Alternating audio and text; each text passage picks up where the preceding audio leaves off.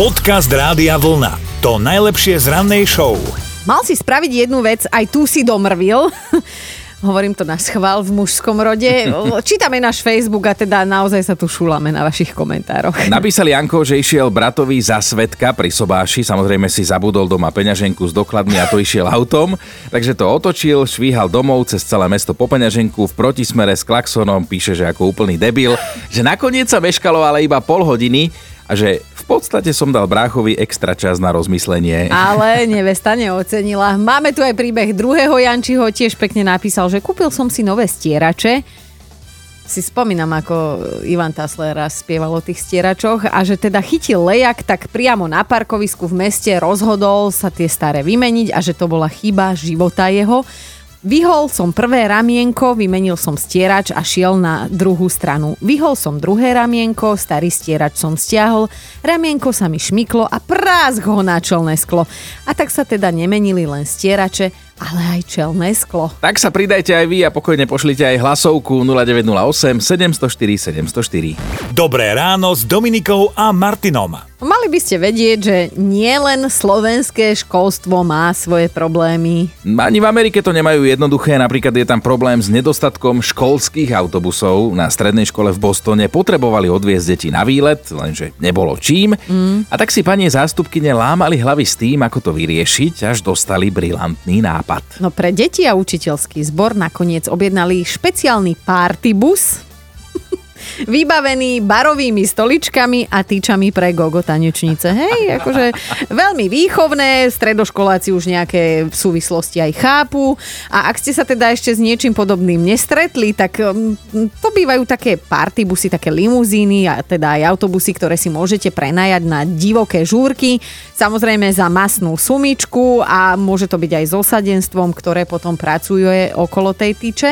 Inak tento nápad skrsol v hlave muža, pána učiteľa, pochopiteľne ani som iné nečakala. Ale tak zase náhodou sa prejavil ako kvalitný krízový manažér Mm, a zároveň je to asi jediný učiteľ na svete, ktorý môže povedať, že videl svoje kolegyne pracovať pri tyči. Podcast Rádia Vlna. To najlepšie z rannej show. Zabudnite na robotické psy, prichádzajú robotické poníky. Oh, no tí z vás, ktorí ste ešte áno, robotické psy nestihli tak nejak zachytiť, tak máte výhodu, lebo nemáte na čo zabúdať. Tak sa len pripravte na tie robotické poníky, lebo fakt je na ceste takáto technologická novinka a popravde sami sme z toho trošku akože zmetení, lebo nevieme, čo si o tom myslieť, hej? Tak snom asi každého dieťaťa je povoziť sa na poníkovi, aj v Mm. dospelosti, pokiaľ teda nevážiš toľko, že by si chudákovi poníkovi zlomila väz. Tak eh, asi Čo by si som prešiel do ženského rodu? sa... Tak eh, oni by sa povozili, keby bola príležitosť. No dobre, možno budeme mať jedného dňa takéhoto poníka doma, plastového. Mne to celé príde ako sci-fi. Krmiť ho nebude treba, nič po ňom nebude treba zbierať, mm, ani vám nepokosí trávnik. No a vývojári dokonca sľubujú, že robotické poníky budú raz slúžiť ako dopravný prostriedok. Tak to už mi fakt pripomína len tú scénku z filmu Dedičství, keď Nemci cválajú okolo Bohuša. Guten Tag. Vertreten. Guten Tag.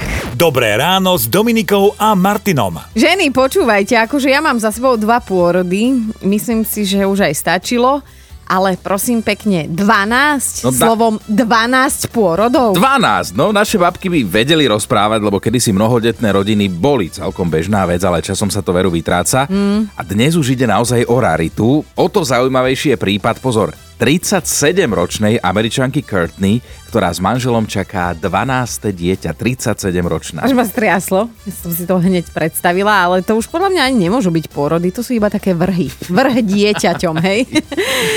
Jej sa teda prvé bábetko narodilo, keď mala 25 rokov a medzi prvým a posledným bábetkom bude rozdiel iba 12 rokov, takže čo rok to mláďatko a ona sa teda aj pre média vyjadrila, že ďalšie dieťa síce už neplánuje, ale to iba kvôli rizikám spojeným s úctyhodným vekom, hej, v 37, má to 12. Inak by sa nebránila ani 13. No akože odpadla som, nechápem, ako stíha, ešte som videla teda aj jej fotku, úplne super vyzerá na to všetko. Ja vlastne nechápem nič, končím. No ja ako chlap mám na to dva pohľady, že na jednej strane mi toho manžela je ľúto, veď ona má skoro stále 600 nedelie. na druhú stranu zase ho musím potlapkať, no je po pleci takto virtuálne, že to je výkonhodný plemeného No. býka.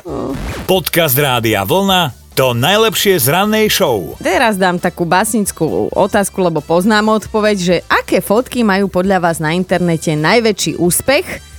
Áno, vidím radosť v tvojich očiach, ak nerátam, ale teda polonahé ženy, tak sú to roztomilé detičky a psíčky. Tam máme takého tušáka, že opäť raz o niečo viac bude práve fotiek tých štvornohých.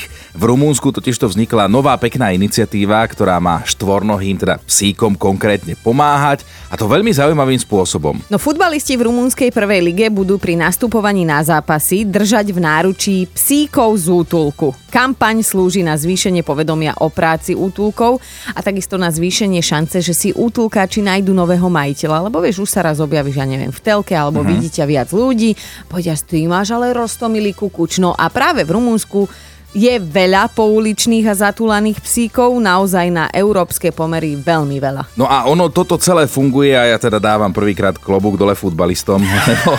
Po, Historický moment! Lebo po prvom zápase, na ktorý takto futbalisti nastúpili, si ľudia adoptovali 11 psov, teda vlastne v prepočte na každého z tej futbalovej jedenástky jedného. Inak ja som pozerala tie fotky a akože tiež nie som veľmi na futbalistov, ale keď si predstavím to spojenie, že krásny chlpáč v rukách futbalistu.